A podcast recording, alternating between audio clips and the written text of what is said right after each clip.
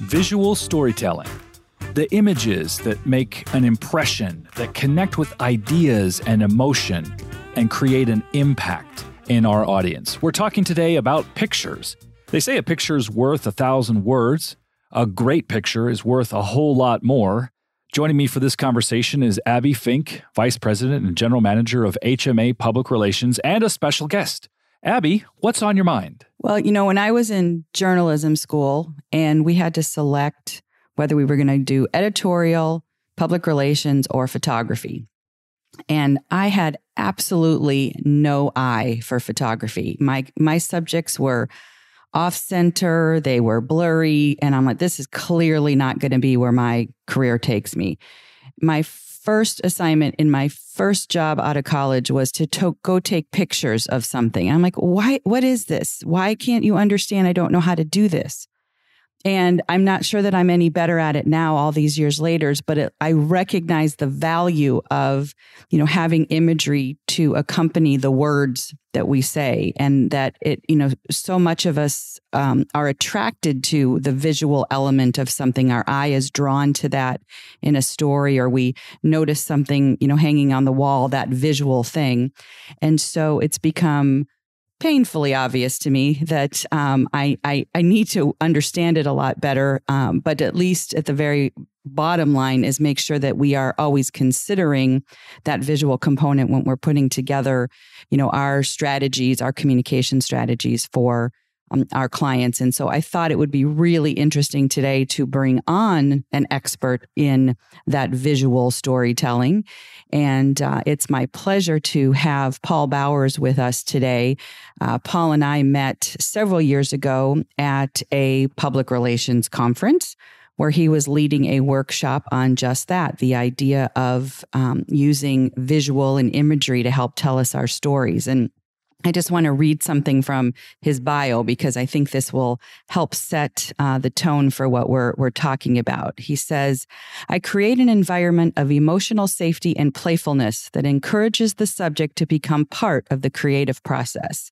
And I think that's so important, right? Especially in the people part of taking pictures. So it is my pleasure to invite Paul Bowers to join us today. Thank you, Paul. Hey, how are you? Doing terrific. Thank you. Tell so just give us a little bit of your background and kind of how you came to this um, approach, I guess, in in terms of how you uh, take a look at a subject and think about it from a visual perspective. You know, like most things, it's a lot of mistakes. um, I actually started. Uh, I wanted to uh, be uh, an advertising agency owner. So I went to school in marketing and I learned some graphic design. And in the background, I was always playing in photography since I was a little kid. Um, I was the school AV monitor and I pushed the projectors around and I actually loaded film and touched film and handled film and was fascinated by it. And so as I got older, um, I was fascinated by the whole advertising thing. Uh, I was right on the edge of the Don Draper era. And um, I thought, well, that looks like a fun career. Um, I, but I also wanted to be self-employed. So I got my little marketing degree and um, set out to find a job. And I was not having any luck. People were not hiring me um, for one reason or another. And in the meantime, I got a job uh, as a photo assistant. And I started looking at it, saying, wow, this is kind of fun. And then I started looking at the power and potential of using images to help people sell things or help people convince, convince them of things. Um, there is no more powerful. And Abby, I know you're a word person, but there, it, it's nowhere near as powerful as words. By the time somebody has the time to read a paragraph, I already have them. I've already had them a long time ago. Um, I got them before they even read the fancy written paragraph. So I started taking pictures. And pretty soon I stopped looking for jobs and there I was.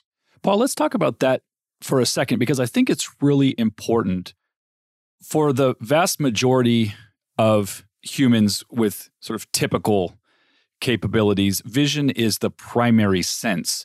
And it's tied in so many profound ways to our uh, survivability, like our ability to take in some small piece of information and begin acting on it before the saber-toothed tiger jumps out of the bushes and eats us is part of what's kept us alive.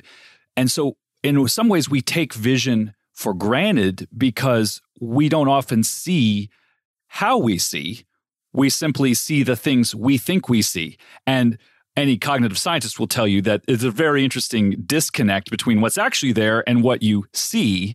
But that's a whole other rabbit hole to go down. But what you said about the quickness and the power of the image, I think is really important. And it probably has some profound implications for the storytelling, for the marketing, for the communication. Tell me a little about that. A lot of what I have photographed and subsequently video um, in, my career has been all about um, people. I photograph a lot of people. And I have to explain to others who don't know this subject, this individual, exactly who this person is. Um, and I have to provide them with not only who the person is, not what they look like, mind you. That's that's a common misperception is that a photographer is going to show you what a person looks like. Um, if I've done that, then I've fallen short. I have to show you what that person is like or what I want you to believe that person is like. Um, and there's all kinds of ways of doing it. But um, it's first get their attention. And there's numbers of technical ways of do that. You got rods and cones and eyes, and and there's there's contrast and there's color. Um, there's movement, and particularly in video. So we have a lot of different ways of getting people's attention, tapping into the whole saber tooth tiger thing, and then expanding on it by the content of the image. So I get their attention, I get them to look, and then I get them to have a certain perceived value attached to that individual or even a product. Um, and and that's kind of the secret sauce of photography. So Paul, you know the I think the you know from my perspective when we're talking with clients and we're developing communication strategy, it's rising to the top a little bit quicker when we talk about what imagery we need to accompany, you know, whatever it is we're developing. If we're developing social media content, if we're de- developing a brochure, or we're sending out a news release, you know, we, what imagery do we have to go along with it? And over the years, of course, that's evolved from, um, you know, now that we all potentially think we can do this ourselves. Um, but I've always said that there's really no, there's no substitute for that more professional approach to something that, you know, yes, we can snap off a quick photo and send it along. But the the end result, where it needs to go and where it needs to be, and and to your point about what do we want them to know when they're looking at this picture, has to come from a you know much more strategic approach. You have to really think about how this imagery and whatever version that is is going to help tell and carry forward really what the messaging is if we think about it strictly from a marketing perspective it's not just the pretty picture that accompanies the words these have to be part of and thoughtful part of everything we're doing from a strategy perspective in that that a professional approach and, and and at least in my view bringing that conversation in at the beginning not as an afterthought is so critically important to the success of what that imagery is going to be for this particular campaign. Agree well, I obviously will agree with anything that you say, Abby. oh, well, you've now become my favorite guest. I knew that.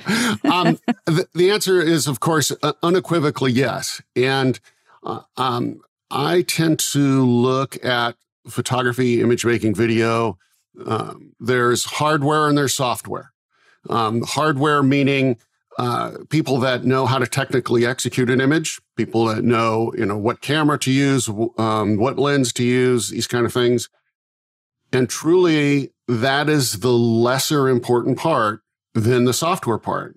Um, when you're trying to, that is when you're trying to use images to influence. Um, now, in your example, an advertising agency um, should have creative partnerships with people that are creating images for them where they're still or moving and include those at the very beginning.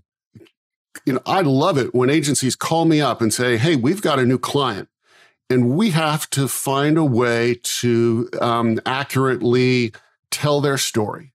And photography may be part of it or may not, but how would you approach this creatively and what would you do? And what are the tools that you would use to tell this individual story in the most effective and persuasive way? Um, instead, what I get sometimes is, Hey, Paul, we need you to take a picture of this guy. Well, I'm happy to do that. I, I am into it for the money. Um, I'm paid for it. And so I will go take that picture. But that leaves a lot of my capability on the table when you do that. Um, I might have a different approach, a different way. I want, might want to say something different that is going to increase the power of the message that you're trying to get. So it's very helpful to bring in the, a person with whom you have a strong relationship. Um, and if you don't, you start developing them and talking to people and talking to people, the same as you would a copywriter or um, a, a graphic designer. The more they know about your goals and the more clearly your goals are defined, which is another thing because sometimes people don't go through that process. But the more you have those goals defined, the better I'm going to be able to help you out with that. Even if it's to the point of, you might not want to put this person on video. I've met this person. Let's not use video for them. Let's use a solid still image rather than a, um, a video. Or if I were to meet the person that you're talking about or some of the people you're talking about, I can say, these are great storytellers. Let's video them. Let's figure out a way to do it in a budget effective way so that we can help tell their story. And those are very effective decisions. So in essence, you're becoming um, a critical part of the the strategy team long before actually doing whatever the tactic is that you know they've brought you in to do. You're you're you're you're involved with those early discussions. The you know the messaging and the development and the concepts are all part. You know, bringing in this team and and Adrian, you and I have talked about you know who's part of your communications team uh, and and the you know bringing in that that um, the visual component is should be part of that early stages as much as it is you know who's going to write those words or who's developing the you know media training or whatever it might be that creative concept needs to be part of that discussion early on as well. Let's talk about some of the blind spots though that keep uh, agency owners and people managing projects from realizing the critical importance of this because you know, we live in a world where business can be sometimes more of the same, more of the same, or can be like, well, we're mm-hmm. looking at what our competitors are doing, we're looking at what clients have done in the past, and we're sort of going to do more of that thing because it's safer because you know we know we can bring that in under budget with a healthy margin and at the end of the day you know managing p&l's is is an important part of making your agency survive so to make the case that, hey, you know what? We should pause for a second. We should think differently. We should see differently. We should bring in other perspectives because we're going to make better work and we're going to get better results for the client may not be immediately obvious, even though as we sit here and comfortably talk about it, it it's obvious to us. So, how do you, Paul, in these conversations with the agencies who maybe aren't there yet, how do you even broach the topic? How do you get them to see that? having the calculation is only part of it and that the creativity is an equally important part. In other words, what I would often call that tension between math and magic. You've got to make both of them happen. How do you get people to begin this conversation with you? Well, it's dating. It, uh, truly, it's dating. Um, it, you, I shouldn't say you, I should say one, because Abby's a writer one should associate themselves with people that understand this. One should understand that there's um, there's a lot of ego involved, and we see this with managers that refuse to hire people that are better than they are. Um, and if you're not hiring people that are better than you are, then you're really not a very good manager. Um, and so a lot of finding these relationships is nurturing the ones that are working well and deciding the other ones whether um, whether they should be continued or not. Now, I I certainly have clients and have had many clients over the years for whom I just execute what they want. They tell me this. Um, they show me examples. They give me mood boards. They say, Paul, I want you to take a picture that looks like this. And I say, okay, it's going to cost this much. And they say, okay. It's like, fine. I get new motorcycle parts that week. Um, the better clients, the ones that I get to know through that process, I can start nurturing a little bit. I say, have you considered that this is an individual that is associated with the environment? Perhaps we, we photograph them in an environment rather than on a blank uh, paper background. Um, and try to signal to people that there are other ways of doing this. And um, they may or may not be better, but I have an obligation as a professional to suggest them. Um, sometimes they take it up and sometimes they don't. Uh, I have, um, okay, we'll go to pet peeves, right? Just, we're going to go quickly there. Um, uh, whenever you go to an event, say a gala or something, and you see a podium there and you have people standing behind a podium talking with papers that they're shuffling. You're signaling to all the people in there that you are pretty much behind the times, um, that you have an old construct and um, you better hope that your audience in that particular gala wants that. Now, when COVID happened and we could no longer have galas, I was successful in transitioning one of my clients to doing, um, we rented a theater and we did a more TED Talk type format where people are walking and talking and gesticulating. Um, fortunately, it's video because I, so I can feed them the line and they can feed it back. But it's a way of stepping up the game that they might not have otherwise done had COVID not come along. Um, so there's there's opportunities along the way to help people shift their approach. Well, I want to underline something you said because it really makes this distinction clear when we pause and reflect about it. Most people are are aware of TED Talks now. It's become a format that is widely consumed. And what most people might associate with TED Talks is compelling 18 minute speeches, right? What they may not realize, but what you just pointed out uh, uh implicitly and automatically, is that the TED format was also a visual style. It was not just a way of structuring a talk that was start with a story, bring in some evidence, bring in your personal journey, da, da, da, right? So the TED format is a visual format as much as a speech structure format. And it's not like nobody had ever done that before, but they made that the thing they did with the red carpet circle and the, you know, the dark background and the logo. So they basically were creating a visual style along with the structure of the speech. And that's what you're suggesting can be done in almost any arena. Find a way to innovate, find the art, find the difference, and run with it. Yeah. And, and, and uh, I completely agree. What, what TED did was kind of um, contemporize the pipeline of conveying information by a, a spoken word rather than behind a podium. Get out, walk around. And there, and the fascinating thing about a TED is part of that has to do with technological advancement. Uh, one is video, multi-camera video. The other are prompters down um, below and low rather than having to have papers.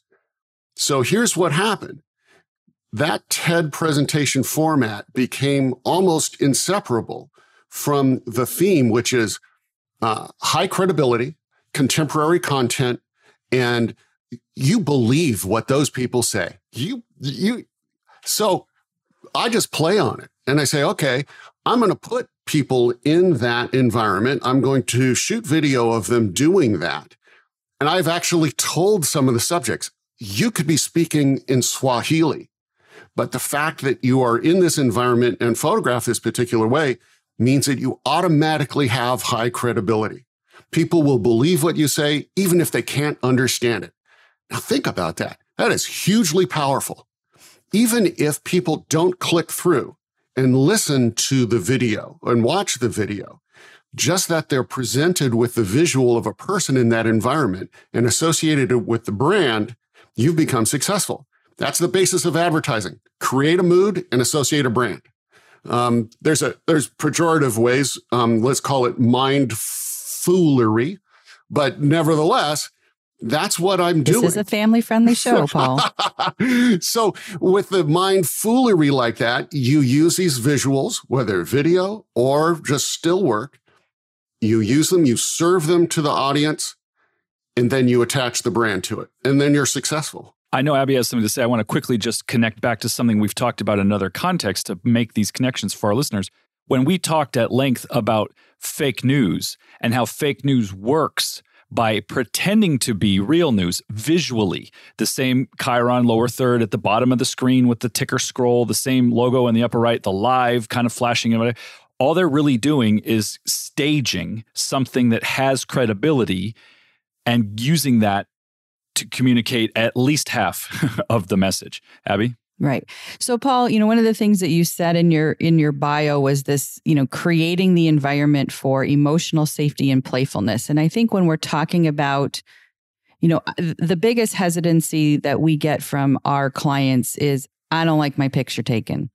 I don't like the and and I will be top of the list. I don't like what my hair looks like. It's uh, whatever. I mean, go down the list of the reasons I'd rather. And can't you just use that headshot of me from you know 19 whatever. And and and you know so much of that conversation is why we need to do it. But but for me bringing in someone like yourself is i'm trusting you in the process to help my clients understand that they are in good hands, that they're going to be taken care of, that your job is to make them look good and comfortable and that they're pleased with the outcome. And um, and i'm i like to talk a little bit about sort of that you know if, if we've gone through all the process and we're now to that point where we've got the shoot scheduled how are you creating this you know sense that you know you are uh, have the best interest in heart that it is your goal and your you know responsibility to make sure that the subject of this photo is coming in the best possible way. And so that i as the subject feel comfortable and and and obviously if i loosen up a little bit my smile is more natural my body stance looks better. I mean it's going to it's going to create a better subject. But talk a little bit kind of about what your process is in that room once you've got that person kind of committed to the idea to help them get to that sense of playfulness and really be you know an active participant in the process. I'm sorry that's proprietary Okay. Thank you so much. that concludes our program for today. um, there is there is sort of a magic sauce, but I, I, have to rewind a little bit to what you're saying. Is that um, I'm only partially responsible for the successful execution of a photograph, particularly of an individual, and I can, and I'm still not completely there, but I'm still all, I'm still disappointed when a subject doesn't like their photograph. Now I can look at the photograph and I can see that it is really well done and that I have the best performance, so called performance, I'm going to get from that individual. But the truth is, it's still a lot of it has to do with the person sitting in the chair. Now, I'll tell you, and I'll get to that exactly what my sort of secret sauce is for that. But um, let's be sure. First of all, I don't think everybody should be photographed. Um, I don't like to be photographed. I, I really don't. I'm very uncomfortable with it. It's the wrong side of the camera. And I'm sure Dr. Sigmund Freud would say that's why I became a photographer to assure my position on the opposite side. Nevertheless, um, is it important that the person is photographed? And are they interested and capable of working with the photographer to try to get the best shot? Um, a classic example of this, there was a, uh, there was a recent NPR, I think it was not NPR, it was on PBS um, about uh, rock and roll photography. And if you haven't seen it, it's awesome. I can't recommend it enough. But it's showing hundreds and hundreds of images that were shot in the 60, 50s, 60s, 70s of rock and roll icons. And every one of these images is awesome, shot beautifully, and, and you feel all the emotion from it, right? And my wife and I are sitting there watching this and, and I'm looking at the technique, the techniques with old school cameras, one light, film, nothing sophisticated about those techniques whatsoever. And often they were shot just on the fly, right? The, the thing that joins them all together is that people were photographing performers. These are performers. They're used to, to making love to the camera is the old way of saying it. They're used to performing in front of the camera and they're very comfortable. That's what links all those images together and what makes them all so powerful is not the technical execution, but the fact that somebody knows how to work a camera. That's a talent that um, not everybody has. And the somebody who, who knows how to work a camera is the subject that's being photographed. That's correct. Yeah, it's not not how to set the shutter speed and, and the uh, aperture. They are knowing what they look like, and they're direct in their um, enthusiasm to convey a message to the photographer. When I photograph a professional model, it's like a walk in the park. I can give them all kinds of directions, and they they these are magic people. They know how to do it. Now, I have a career of photographing CEOs for annual reports and for um, any, any number of other reasons. And um, sometimes they're good at it, and sometimes they're not. How much of this is a kind of emotional intelligence? Yes, um, but a certain type of it. And now, uh, to answer your question, and this is a very long winded uh, preamble, but for those of you listening, we're all connected by visual. So I can see Abby waving her hand saying, Yeah, no problems. keep talking, keep talking. I'll tell you my magic sauce. And my assistants and my crew are so tired of hearing this thing every time somebody sits in my chair in front of the camera.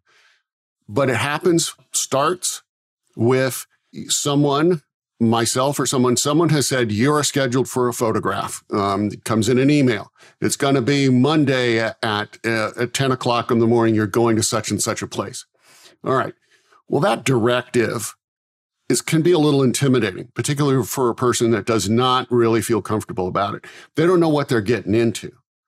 So either I personally respond to that email um, and cut out the person that's contracting the whole thing. So I'm establishing a personal relationship from the very get go.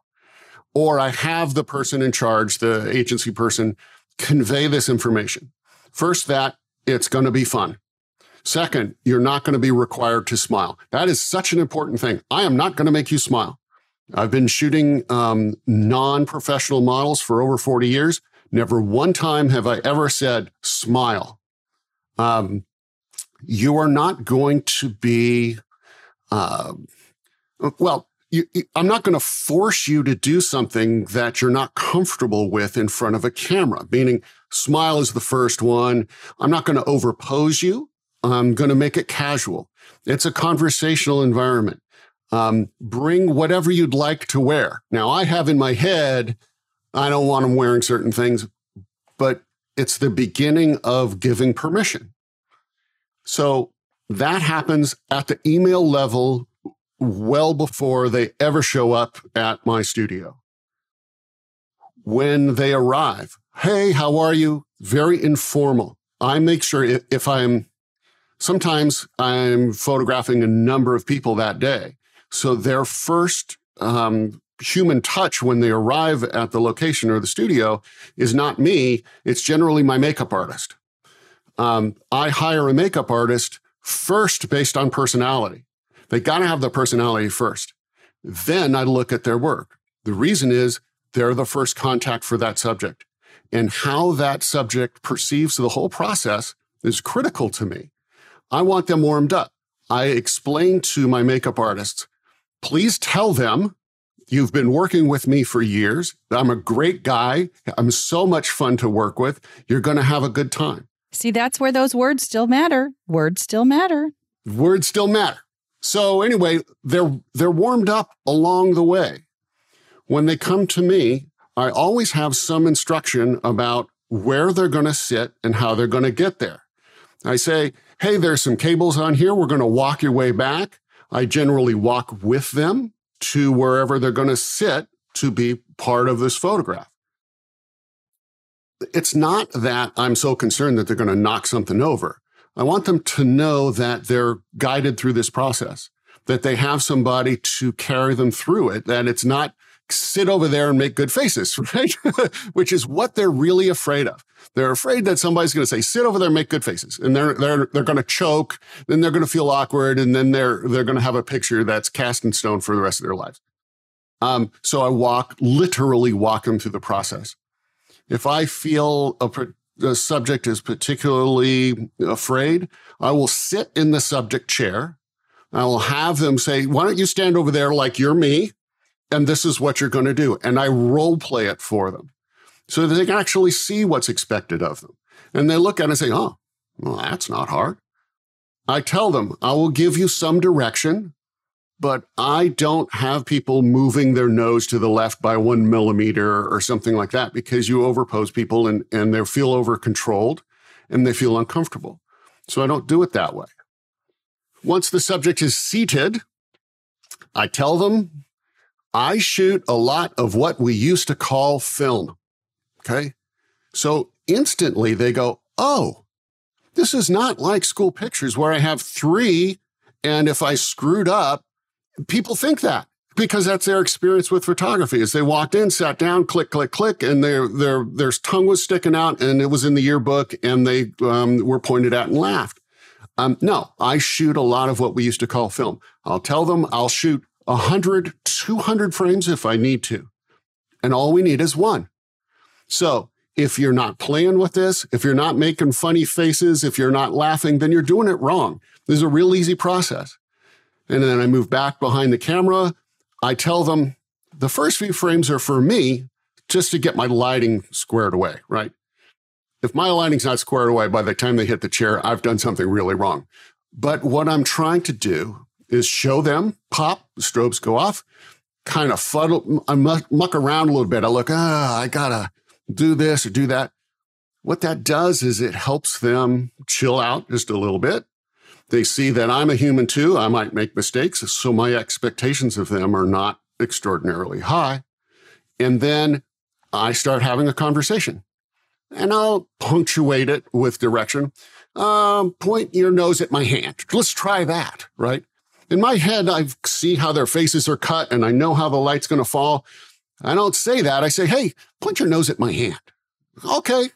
Click, click, click, click. Now just move your eyes over to my camera. Okay. Click, click, click, click. And just constantly shoot. Um, a common mistake that photographers make all the time drives me nuts is one, two, three. like, wow, you've just escalated their stress every time you do that. So that's how I approach it. And that's how I do it is, is create that environment from the very beginning of how this is going to go, kind of um, decline the level of stress, make them think it's easy, and it is, um, and that they're not going to be overly stretched and overly demanded. And off we go.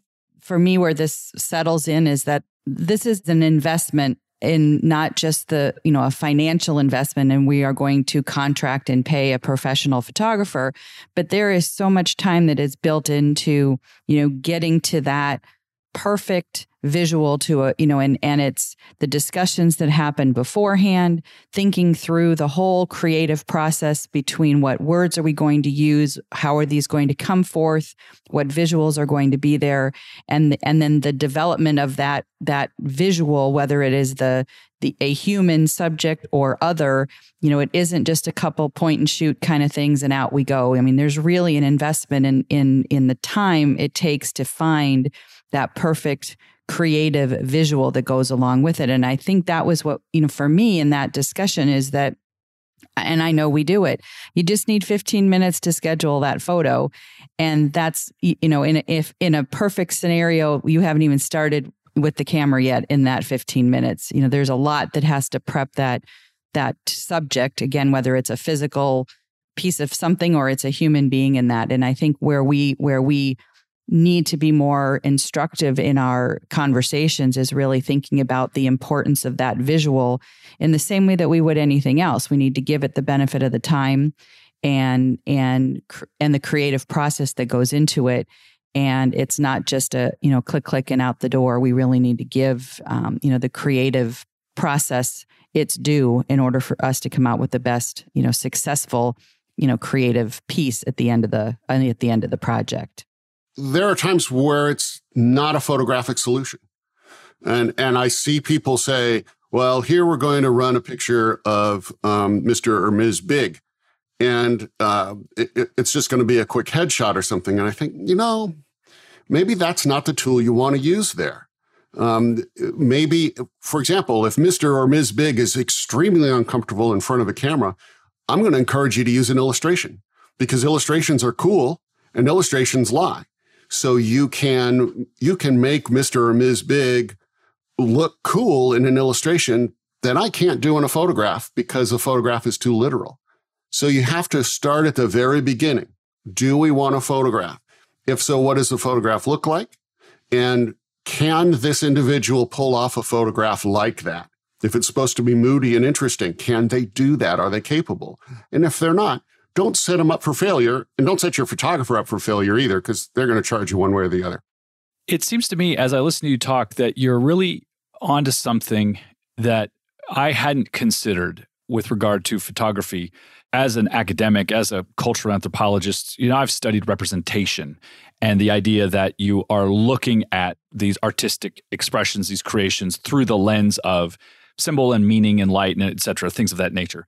What you're also talking about, though, is managing experiences. And of course, not just the experience of the viewer of the image, although that's critically important. You are creating this work towards the emotional impact you expect it to have that is aligned with the strategic goals of the piece, the campaign, the whatever. But you're also working in the realm of the the human experience of your subjects. And it occurred to me it's really kind of s- simple but profound at the same time that you are talking about them as subjects not objects. And that as the human subject of the photograph, they are in a way, as we learn in simple grammar, they're the one that does the doing. like the subject of the sentence is the is the one that does the action. And it's not that they're there as a static image. The photograph will capture a moment in time. It will freeze a moment in a way. Um, although what the photograph means to the viewer and what it meant to the subject of the photograph are not the same. Obviously, we all have those disconnects ourselves. But you're designing these experiences for the human subject you photograph. And of course, you do product photography too. That's a little easier. The products aren't nervous about how they're going to look, but you're really working in this realm of human emotion and human experience. How do you put a price tag on that? I put a big one on it.